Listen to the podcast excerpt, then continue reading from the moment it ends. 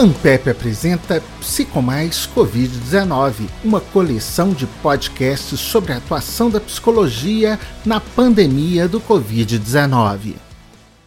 Olá, este episódio aborda a questão da arte, cultura e confinamento. A temática é pesquisada pelo GT de Psicologia Dialógica da Ampep, do qual faz parte a professora Marina Assis Pinheiro, do Departamento de Psicologia e do Programa de Pós-Graduação em Psicologia Cognitiva da Universidade Federal de Pernambuco. Aproveitando o observatório criado pela universidade, a professora teve a ideia de desenvolver uma pesquisa que levantasse o papel da intimidade nesse processo de pandemia. Professora, como surgiu a ideia do projeto e no que ele consiste? eu pensei muito no papel da questão da intimidade nesse processo, ou seja, como, como seria desafiador para muitos, né? Para todos nós, na verdade, não só ter essa privação de liberdade, mas também o desafio de ficar bem na própria pele. Eu acho que esse é um exercício para a vida toda e é uma espécie de convocação que esse momento produz e que,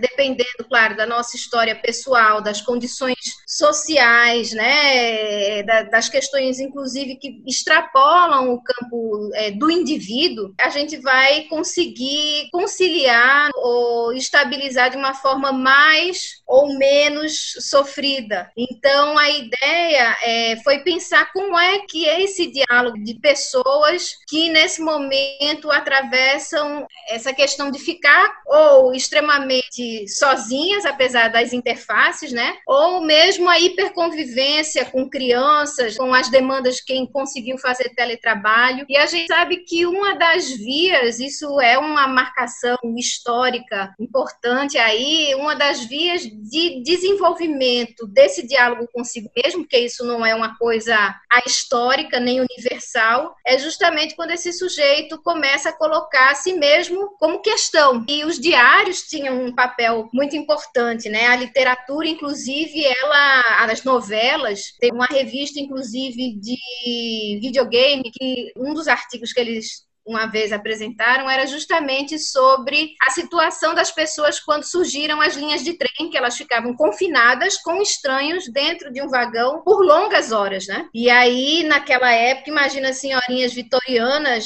se confrontar com o olhar do outro e perder a experiência de ser um viajante para ser conduzido. E aí, esses dois autores, o Suominen e o Paquica, que são arqueólogos de mídias, trazem essa situação em que a própria literatura, como uma viagem na história do outro, mas que reflete a nossa própria, foi um campo de nascimento da intimidade, por essa experiência novelesca, né? Então você imagina uma senhorinha que está ali com um monte de estranhos e cai na mão dela Madame Bovary. E aí eles vão discutindo várias várias dimensões, né, que por exemplo, os livros naquela época eram muito caros ainda, né? Então os tabloides ingleses, por exemplo, começaram a surgir porque eram histórias curtas, com muitas imagens. Enfim, era uma forma de sair do confinamento para fazer um mergulho imersivo numa história que devolvia para o leitor um pedaço deles mesmos. Então, quando a gente pensou nessa né, diários em que as pessoas pudessem exercitar essa essa reflexão e também conseguir traduzir um pouco dos afetos que é, no momento em que você retira a atenção distribuída pelos lugares, né, pela excessiva demanda dos outros e se recolhe mais, então há um, um reinvestimento em si.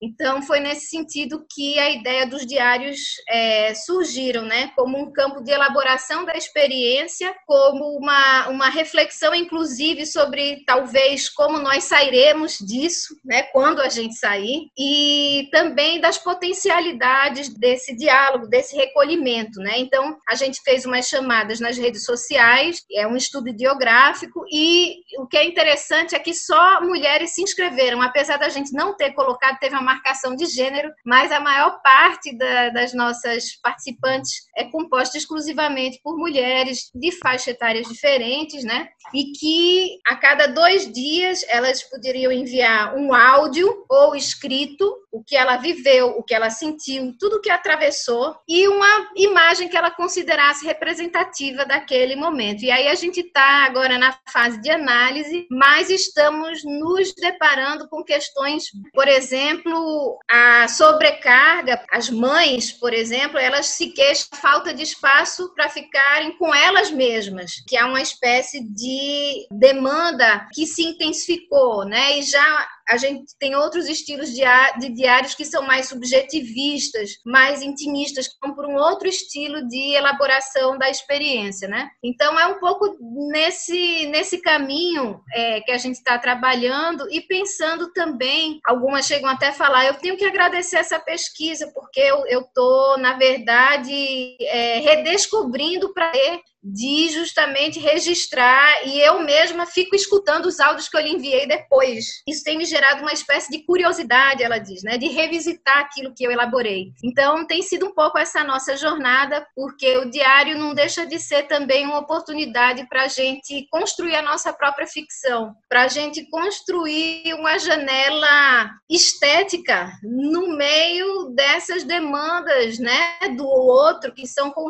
no, vamos dizer assim presencial ou mesmo de forma remota, num, numa organização social extremamente capitalista da performance, né? O outro é muito devorador. Eu fiz uma pesquisa sobre marcações corporais, pessoas que se tatuavam bastante, né? E uma das descrições mais bonitas que eu encontrei nos sujeitos que eu pesquisava era que as tatuagens eram um diário que ninguém poderia tomar dele. E assim, claro que quando você perguntava, ah, mas o que, que significa? Havia aquele desconforto, né? Eu disse, não, é, isso é, é para é pra mim, apesar de estar na superfície da pele, é para mim. Mas essa ideia de um diário como algo muito próprio, algo que tem uma assinatura pessoal e que ninguém vai tomar, de que ninguém vai destituir. E quais os, os resultados? O que, que se nota diários em relação às, a esse comportamento das pessoas nesse período? Existe um, uma angústia, existe uma ansiedade? O que, que se pode perceber? A gente está ainda em processo de análise, né? Então, nessa análise que a gente está fazendo, tem três eixos que a gente trabalha, que é a questão do corpo, a questão do desamparo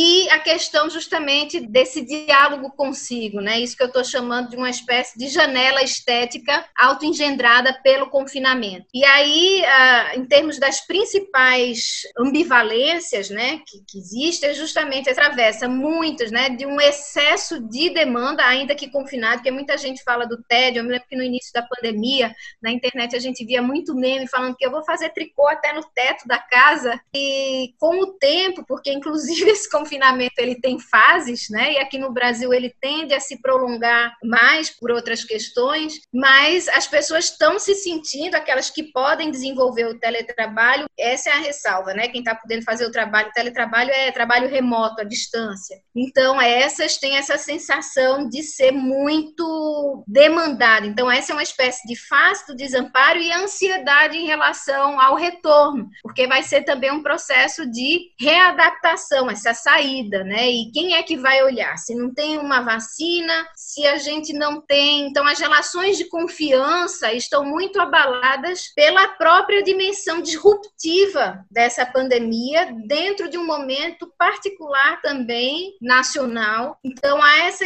angústia e que pode passar um pouco uma, uma, uma é como se fosse diários de refugiados, né? Como é que a gente se refugia ou de um outro que demanda excessivamente a distância, né? Ou, inclusive, de se confrontar com a vulnerabilidade, né? De um, de um espaço social que, na verdade, agora tem uma resistência maior, porque é como se antes a gente não tivesse tanto essas resistências, né? Eu vou e volto, mas agora há um risco e um risco invisível, né? Então isso potencializa um pouco essa sensação de desamparo em termos das redes de proteção, da questão da, da própria manutenção dos trabalhos. Então são muitos fatores, a gente está chamando justamente de desamparo, esse momento em que todas as, vamos falar, essas referências identitárias estão tanto que balançadas, né? Instáveis pela própria condição é, disruptiva e ameaçadora que significa essa pandemia. Então, em termos de resposta resposta da angústia que você está falando, que a gente tem observado, não é nem tanto a experiência do tédio, como se, se poderia, pelo menos nessa pequena amostra, que é um estudo com uma amostra mais reduzida, inicial, mas isso é um, um, um atravessador comum, além da questão da perspectivação do futuro, que é uma outra coisa que a gente já encontra mais variabilidade. Por exemplo, tem uma participante mais jovem que ela se pergunta, né, muito do que vai ser esse depois, né, em que as situações de empregabilidade vão estar muito diferentes. É, é alguém que acabou de se formar, então ela diz: eu prefiro não fazer mais plano nenhum. Então há uma espécie de encurtamento do futuro e uma espécie de amplificação da duração do tempo presente pelas ansiedades. Então, e a gente sabe que, é, que nós somos seres voltados para o futuro. E esse horizonte, quando ele fica muito fugidio ou muito nebuloso, né, isso é um ponto sensível para a gente pensar em termos das dinâmicas psicológicas e por isso que a ferramenta da escrita ou do diário também, ele funciona como esse campo de elaboração, de compartilhar. E aí eu me lembro que até tem um livro muito bonito do Bruno Bettelheim, que se chama Sobrevivência, é um, um livro antigo, mas nesse livro é, ele que é um sobrevivente também, ele se pergunta o que, que fez com que alguns sobrevivessem, outros não, com aquela culpa profunda por ter. E aí ele dizia que para muitos, por mais doloroso e penoso que fosse ter memórias, Alguns não só insistiam em mantê-las, mas tinham a expectativa de voltar para suas casas, ainda que o pós-guerra, naquele momento de um ambiente completamente destruído, eles insistiam nessa atividade aí imaginativa de retornar, de testemunhar e de poder também contar, que é muito importante. E ele coloca que essa espécie de, de aposta no futuro foi para ele um, um, ele coloca na elaboração, né, que ele, ele fala dos mecanismos mecanismos de defesa, inclusive empreendidos no campo de concentração, que é uma situação, foi uma situação profundamente desubjetivante, as pessoas eram coisificadas, né, de uma forma muito, muito radical, muito visível, que muito dos problemas que a gente atravessa é a invisibilidade. Então, ele diz que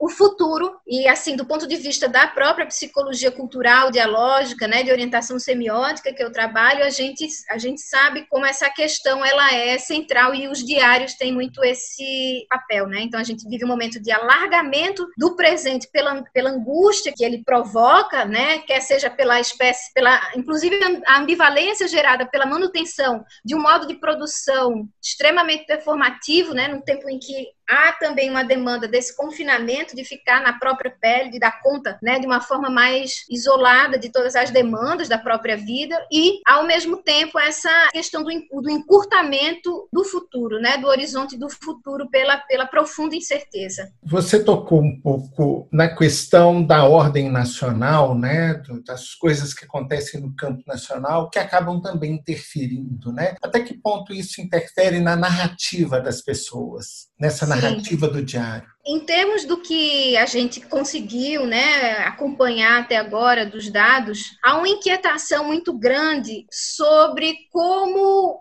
assim, a, a, maioria das participantes observa com espanto, né, por exemplo, respostas como a negação do risco. Então, há uma que indaga, inclusive, se a, a crise né, social política que nos atravessamos não seria uma crise também da formação de consciências, em outras palavras, né, algo que falha na formação humana das, das pessoas. E é, eu falei muito dessa questão do desamparo e da futuridade, é, mas a gente encontra também em relação a essas ansiedades uma resposta que é de retorno ao corpo, quer seja pela, pelo excesso de, de exercício físico, então são formas também de reencontrar, mas também de superproduzir para evitar até é, se confrontar com uma um cenário né, nacional que não parece que não encontra muita conciliação, muita harmonização em termos das garantias necessárias para a continuidade da, da vida. Né? Então, a gente está falando de um momento em que a questão fundamental do valor da vida, da relação entre vida e morte, eu até li outro dia a questão, acho que o Christian Dunker, que é da USP, ele fala assim: nunca a máxima lacaniana de a bolsa ou a vida foi tão central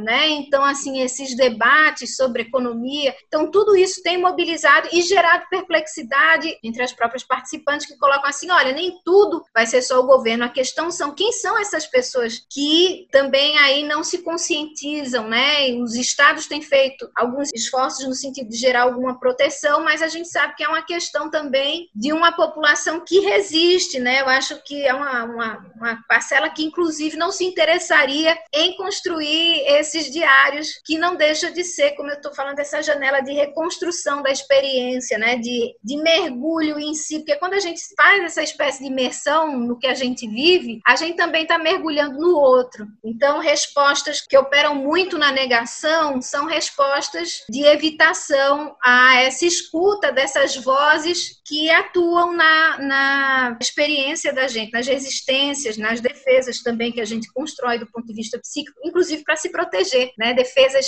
é, quando a gente fala dessa questão do óculos, da luva, que são barreiras, né? É, mas também de proteções subjetivas para conseguir fazer a travessia desse, desse momento. Nessas narrativas, existem muitas metáforas? Tem sim.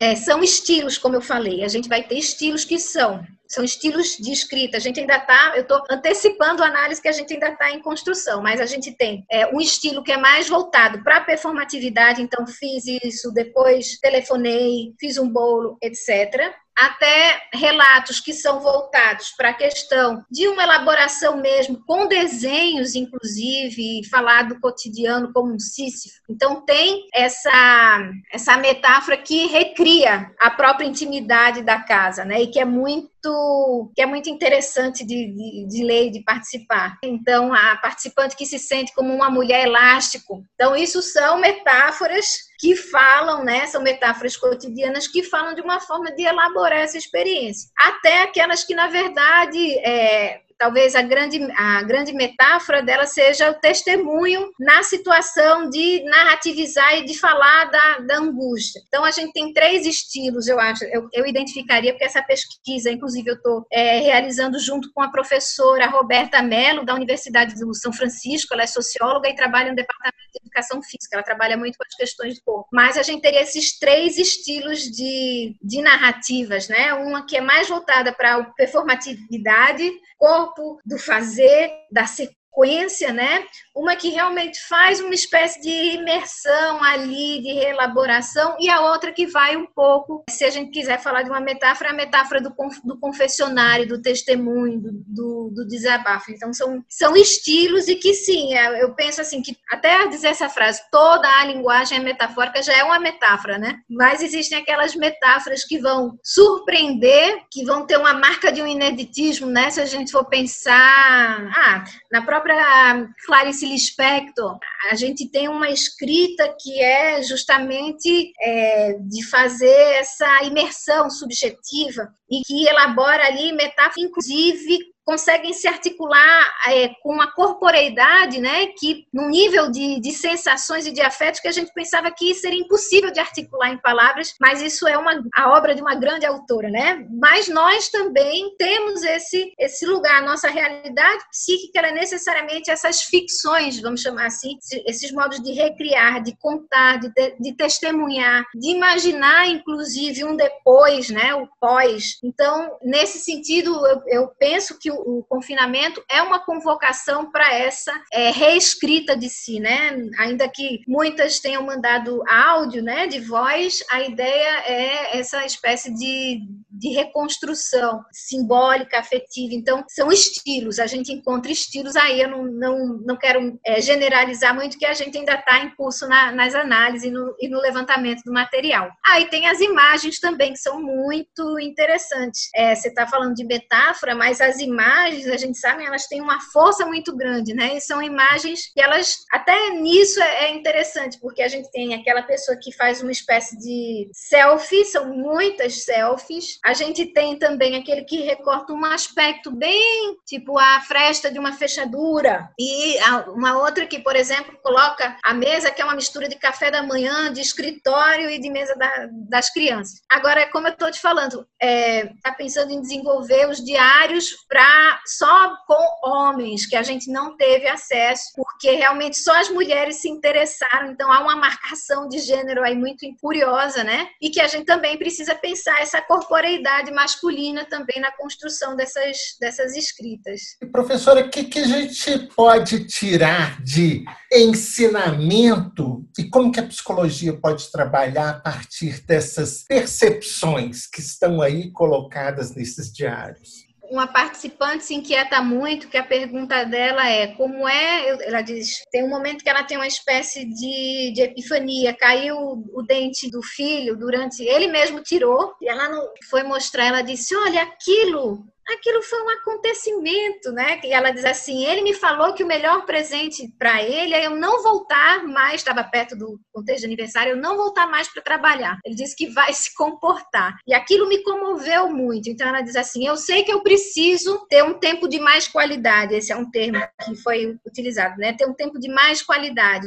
Mas como é que eu vou ter um tempo de mais qualidade quando, por exemplo, as relações no trabalho não mudam, a gente continua na mesma competitividade, né? Então ela diz: como é que eu vou mudar alguma coisa quando eu não tenho essa espécie de apoio? Não é do grande outro que a gente está falando só do ponto de vista é, do grande outro do governo, da, das, das instituições, das leis, mas até nessas relações mais, mais próximas. No entanto, ela saiu com essa marca assim de para ela, né, de tomar um pouco essa rédea do tempo e do ritmo e do que ela considera como sendo mais importante. Então eu acho que se há uma se a gente pode falar em lições, né, se há um grande grande ensinamento, né, é essa questão de como que a gente constrói um outro tempo para a gente e como essa corporeidade ela precisa ser um ponto de encontro tanto desse sujeito com ele próprio, mas também da qualidade das comunicações que ele estabelece com esse outro. Então acho que esses são alguns pontos que têm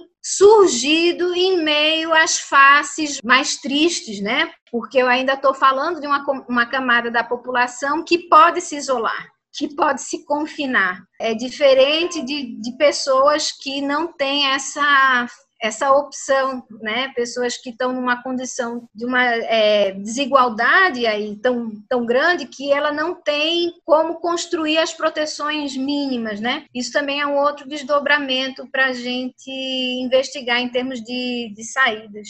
Mas eu acho que essa é uma grande convocação, né? E eu acho que as participantes com diferentes linguagens têm falado muito nisso, né? Dessa, dessa questão de uma outra forma de se relacionar com o corpo, porque inclusive é muito tempo ou é muito tempo sentada trabalhando, ou é desempenhando muitas coisas, ou é inclusive muito tempo em repouso. Então, como é que eu me reconecto com essa corporeidade e como é que eu também transformo a qualidade desse encontro, a qualidade das comunicações que eu estabeleço comigo e com o outro, né? O que envolve essa, esse tempo próprio, essa temporalidade. Então, são, são dimensões que formam uma trama. Muito se falou da volta para casa, né? Do que, que significaria essa literal, né? Essa volta para casa das pessoas, esse tempo dentro de casa. Dá para perceber, dá para extrair alguma significação dessa volta para casa, né? Desse tá convivendo mais com o marido, com o filho, com a casa e consigo próprio, né? De parar Sim. de pensar.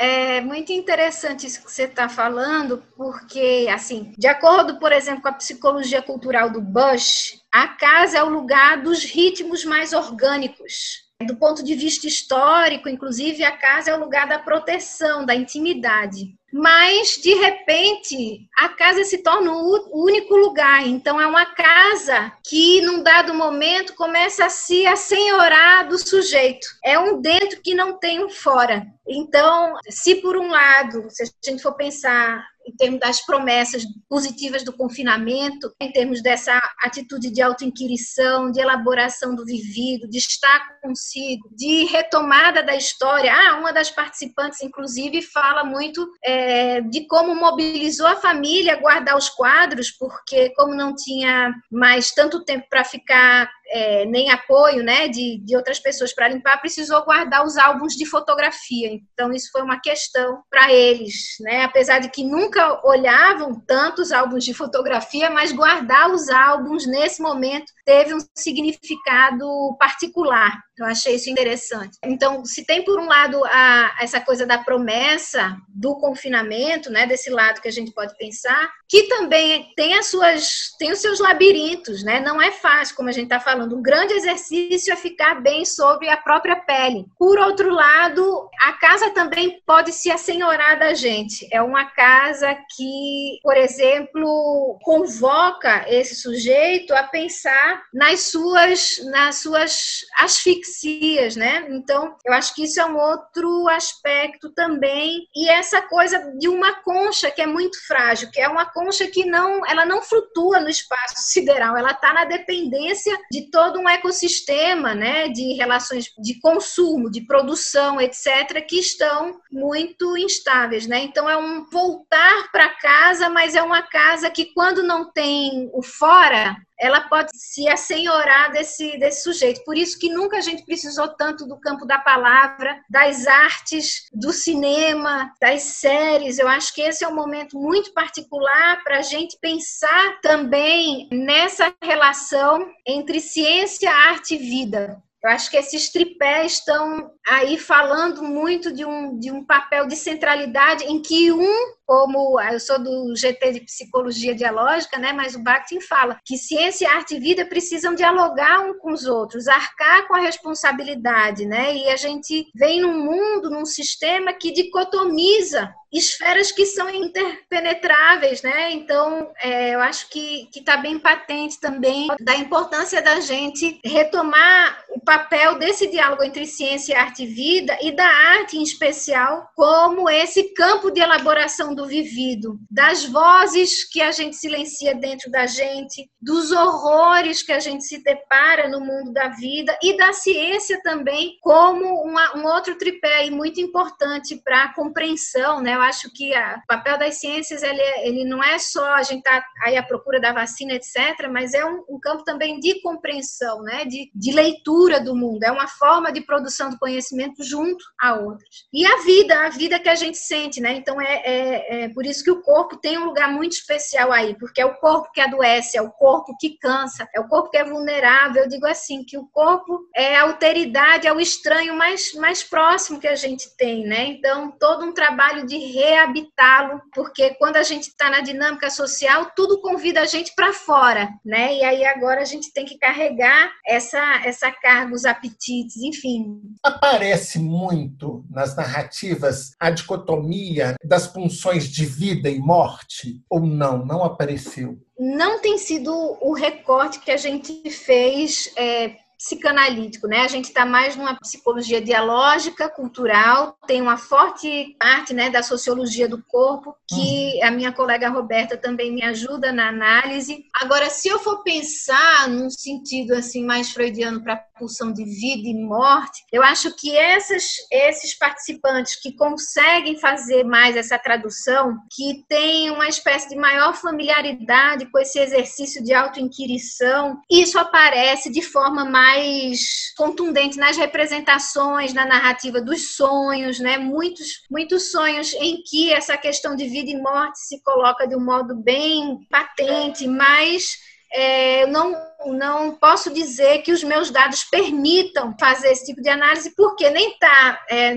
na base que a gente está empreendendo, como também eu acho que a gente precisaria de outros recursos para poder acessar essa, essa dimensão. O que mais que você poderia nos falar aí sobre a pesquisa, a importância dessa pesquisa nesse momento? Eu acho que eu vou falar para mim como pesquisadora que essa pesquisa teve um papel muito importante também, que é de eu penso que o pesquisador sempre está à procura de uma parte dele mesmo também. Pesquisa, ela também nas ciências humanas, ela também implica a subjetividade de quem está à procura. E para mim isso foi muito bonito ver justamente, vamos dizer, o território extraordinário na ordinariedade cotidiana das nossas vidas, né, de poder testemunhar. Então isso tem sido e também acompanhado formas, né, das que as pessoas têm elaborado para fazer essa travessia de um momento tão inédito, né, e tão e tão triste, né, de contornos tão tristes. Então, eu acho que isso me marcou muito, né, e também me inquietou bastante essa questão de uma de uma feminilidade, né? De um recorte, inclusive, de gênero muito forte, que eu ainda estou muito curiosa para poder investigar isso do ponto de vista das,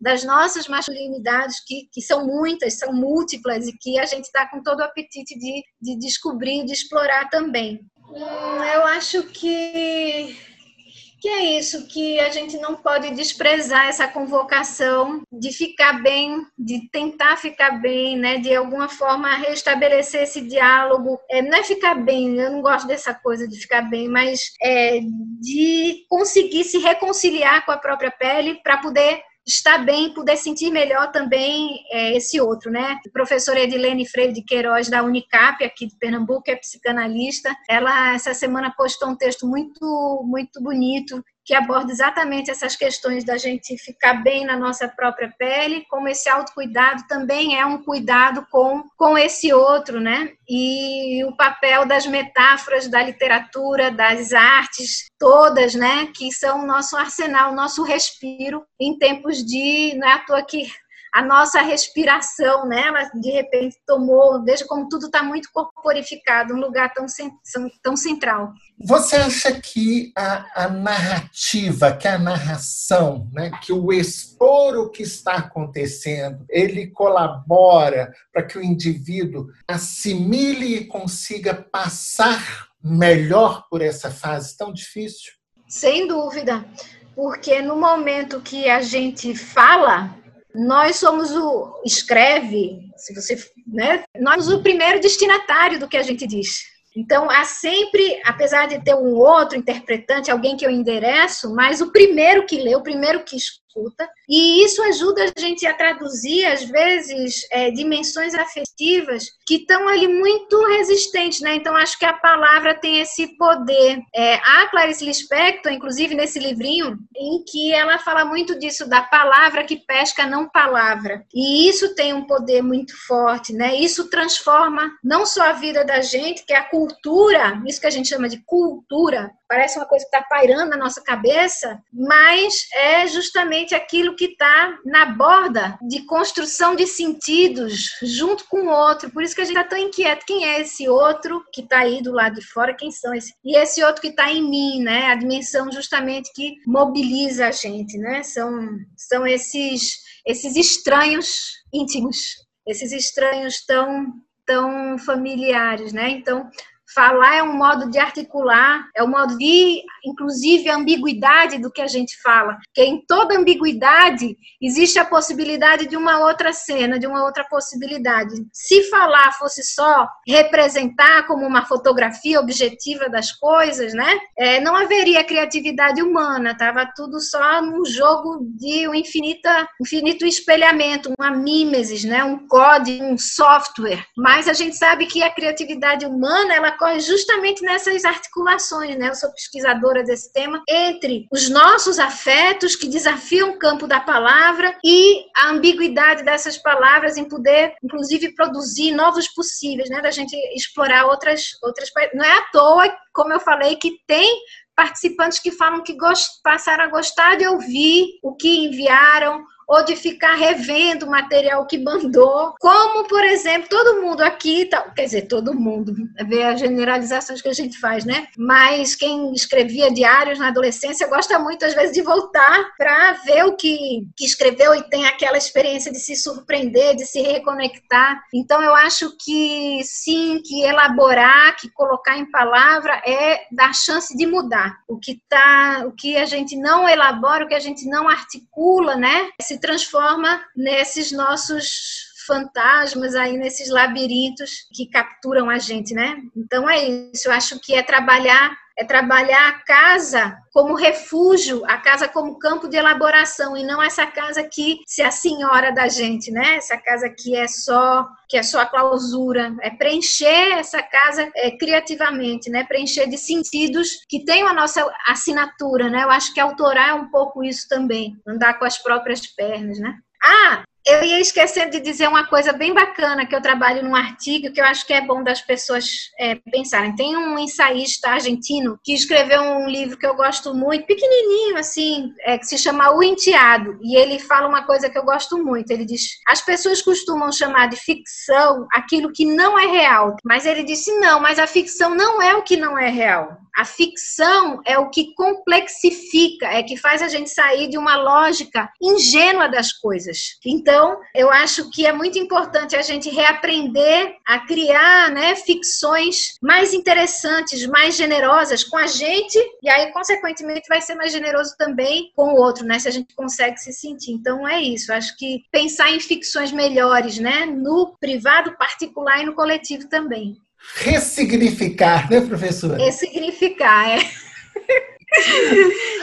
Eu quero agradecer a presença da professora Marina Assis Pinheiro, do Departamento de Psicologia e do Programa de Pós-Graduação em Psicologia Cognitiva da Universidade Federal de Pernambuco, que, aproveitando o observatório criado pela universidade, teve a ideia de desenvolver uma pesquisa que levantasse o papel da intimidade através dos diários dessa pandemia. Acompanhe todos os nossos podcasts. Toda quarta e todo sábado, um podcast novo abordando um tema específico para esse tempo de pandemia. Psicomais Covid-19. Participe você também com seu grupo de pesquisa.